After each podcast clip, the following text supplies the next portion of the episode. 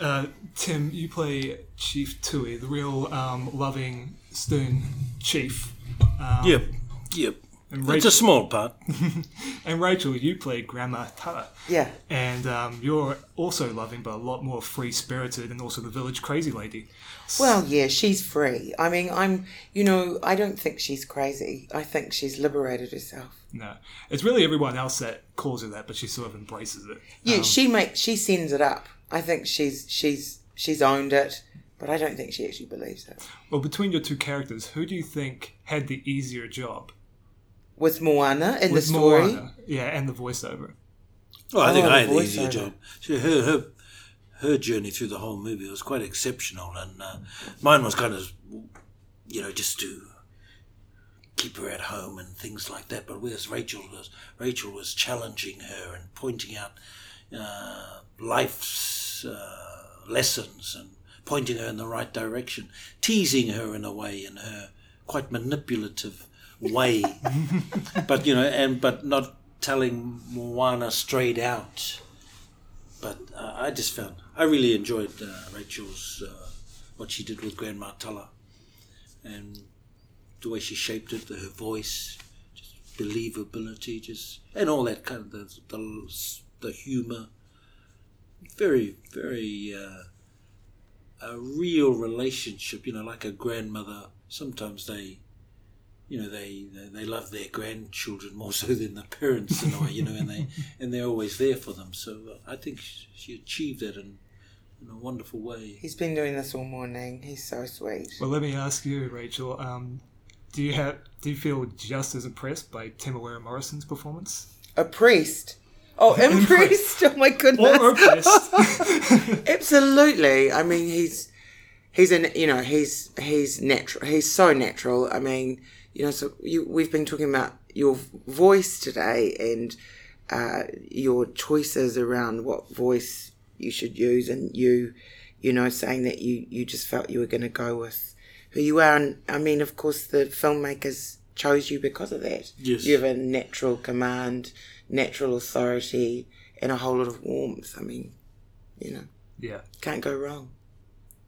So, what was um was a describe the typical day of voiceover um during Moana? Uh, how how long were you guys each in the voiceover? well it would start with a phone call they need you from my agent in Los Angeles they need you again uh, what day is it next Tuesday okay so you're off to the airport on the aeroplane get to America the same day uh, get picked up, the car take you to the hotel in Burbank. They'd let you have a night's rest.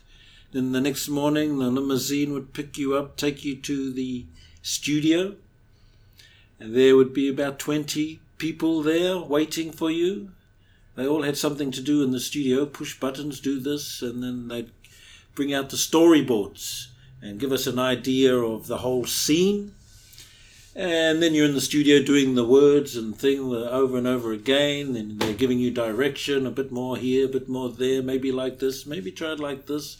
Uh, give you a little bit more information. Actually, they're, they're kind of nice that way. They kind of don't tell you how to do it, but they try and feed you with some more information. Yeah. And then all of a sudden you you might have a different attitude, and so uh, quite a process, uh, you know, in terms of working the voice and working with them. And then normally I was done by two, two, three hours, and there I was done, and then I was able to go home again, back to the hotel, and then uh, that would be it. And then uh, I'd ask them, oh, since I've finished here, can I stay? Uh, because they didn't worry about what day I flew home, so so I used a lot of the trips to stay on a little bit longer, hang out with some friends, try and get another audition, try and get another movie, and then fly back again. Hmm. That's exactly what I would do. Yeah. Just try and make a vacation Yes, out of the entire yes. thing, right? Yeah. And, and and those trips, well, I think I, I think I done about six, six. yeah, yeah, I maybe think I did about the same. until they Five, figured out six. That they could record us in New Zealand. And then I noticed when I did the one studio in New Zealand. Did you do any here? Yeah, Yeah. yeah. And uh, Because of you. You blew it. You Yeah, I know, I your holiday. And then once they realised where they could record us down here quite well and get the good quality, because they can do that now, eh, with all this latest technologies. Uh, that was the our kind of trips to Los Angeles all of a sudden come to a sudden Yes. halt. I noticed.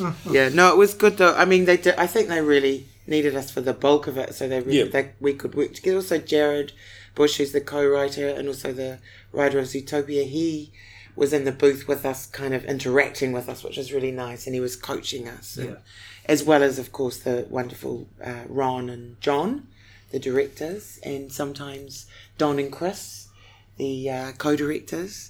So yeah, it was. And then one it was a day, one day I went there and uh, they said, "Oh, do I have to do it?" No, no. But they, they, they just spent the whole day taking us around the, the whole Disney animation studios. Yeah. And you know, you see the different floors with all the people. They're all doing something, all on their computers. People just making goosebumps on your skin.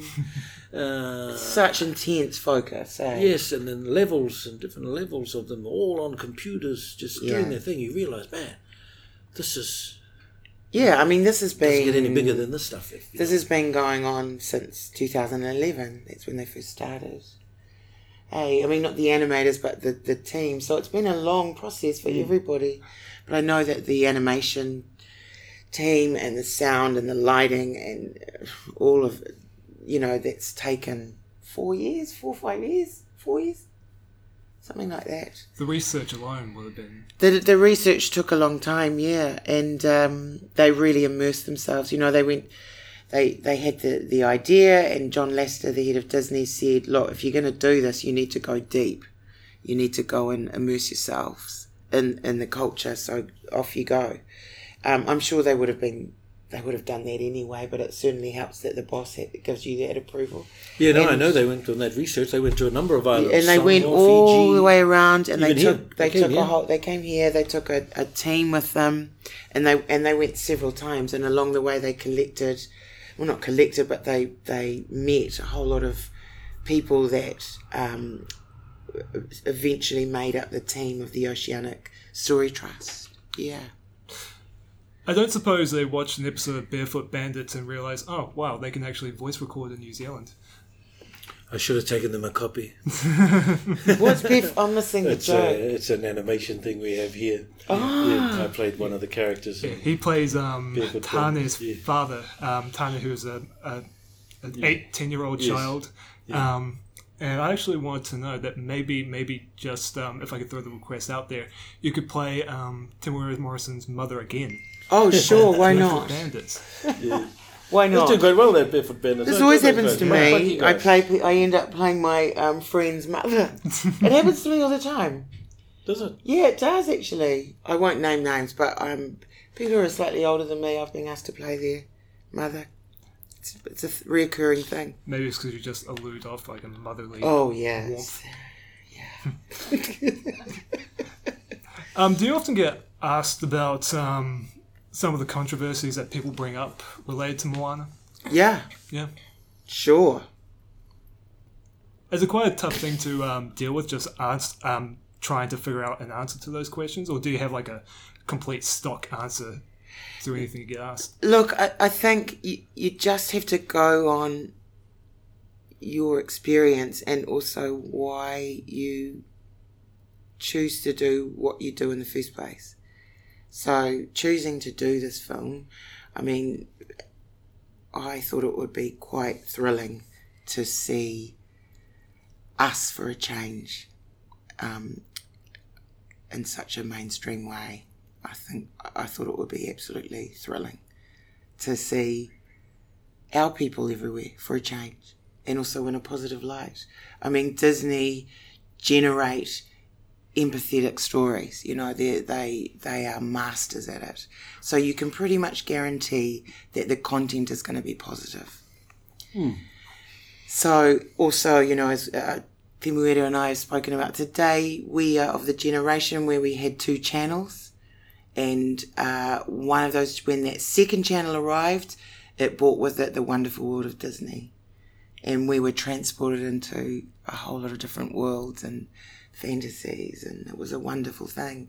So to finally be a part of that huge what do you what to be part of disney, is um it's you know it's, a blessing. quite an honor actually. Um, also, you have to you know, really stay true to the experience you have, and the experience I've had has been nothing but respectful. You know, that all of the people that I've worked with have been truly respectful. Uh, I've listened to the stories of their process. I've seen their process, and um, yeah, I believe that they have really evolved. Actually, you know, I think that Disney are answering the cry for more diversity in their films. I think they're listening to that. I think they're listening to the feedback that they're getting for this film, and I think that'll be something that they'll consider in the future too. I heard criticism about the way Maui was Maui was looking, and uh, and uh, you know I was kind of there as well. I was sort of you know, but I said my piece to the to the right people, and I just left it at that, and my concerns, and I just uh, voiced them, and then I just left them at that, and then. I'm watching Maori TV the other day, and on sidewalk uh, sidewalk karaoke, I saw some Maoris on there that make Maui good looking. They make Maui good looking, you know, and they were Well, you see, this is where we disagree because I, when I first saw Maui, and it's all. I mean, here's the thing: they were filming. They they filmed our reactions, eh, when we first saw the characters because I'd never seen Moana or Maui until I got to LA, and they, um, you know, revealed how these characters looked, and I was so relieved Yeah. the way they looked. I loved the way they looked because it was, it wasn't what I had expected. I'd expected unobtainable body types and, um, you know, very sort of Western ideals in terms of their features. And I didn't get that. I got beautiful, gorgeous Polynesian features, big, strong, powerful Maui, and a very normal looking young woman, as far as I was concerned. So I was really chuffed when I saw those two characters initially. Yeah, And then sometimes when you see the whole movie, you know, for me, when you see it and it's, you know, with all the music and everything put together, it's, it kind of, uh, it's so powerful and spiritual at times. It kind of washes away some of the stuff that I didn't like in a way. So, uh, and it's uplifting for our young people and. Um, I don't see many films or stories being made about uh, Polynesia, so so here's one. Obviously, they and it's an, an interpretation. You know, they are not saying this is it. This is how it is. They're saying this is an inspiration. You know, this is something that we've been inspired by. yes, and I think it's uh, it gives you that feeling at the end of watching it. You are, Yeah. are quite inspired, so may lead to uh, more stories. And this is what, you know, we have to really remember as well that this isn't it. There can be more stories. There should be more stories. And we can be in the driving seat a bit more as well, you know. Yeah, I like that, Rich. Yeah. I like that. Yeah. Um, yeah, actually brought to mind, um, my mind, the movie Three Wise Cousins. Oh, yeah. Yeah, which proved that. That Yeah. people will flock to these stories and there's not enough of them. I haven't seen that one. Yet. I totally agree. I missed that one. Yeah, no, it, um, I mean, I totally agree. And I think, you know, look, if people do feel angry about it, then get out there and start making stories. Start making films, start making animation. Let's just get into it. But, you know, don't think that this is it. Yeah. This is this is not it. This is Well, this an is, interpretation. this is the Rock. You know, the Rock in Disney. It's for kids. It's a whole lot of fun. But it's This uplifting isn't and the, it's the. National Geographic documentary on uh, yeah, exactly. on where you people came from, No. uh, who was who, but uh, it's it's entertainment in Yeah. a way. But uh, I think it's so rich with good stuff, colourful, and it made me feel proud. So, so hey, And now it's coming home. even Um, before Once Were Warriors, people were moaning about Once Were Warriors, and they hadn't even seen the movie. Well, they still and they If you know mo- what I and mean. they still moan, and people still did moan. There was a whole lot of people who didn't, but there was still people. Who, I think that happens with every film, don't you? Every New Zealand film, there is moaning, moaning of some kind. Yes. moaning of some kind. often relating to um, representation of any demographic. Um, Yeah, I mean, I think sometimes, uh, you know, we we're very protective, so we don't want to be seen in in a bad way at all ever. and often it can come with um, the quantity as well. Like I know a lot of people often feel like we just get bombarded. The only Māori stories we get are often of the negatives. It's Yeah. the Once Were Warriors, or Yeah, it's the, Well, no, but movies. once, but once Were Warriors was so important. That was an important film. Yeah. I believe for Oh, for yeah. us. You know, But and- sometimes and- our movies get a little dark. you yeah, know, but it's you know. but then if they continue to be Always about dark, you know, or- um, you know, Dark Horse was had similar sort of There's another dark one.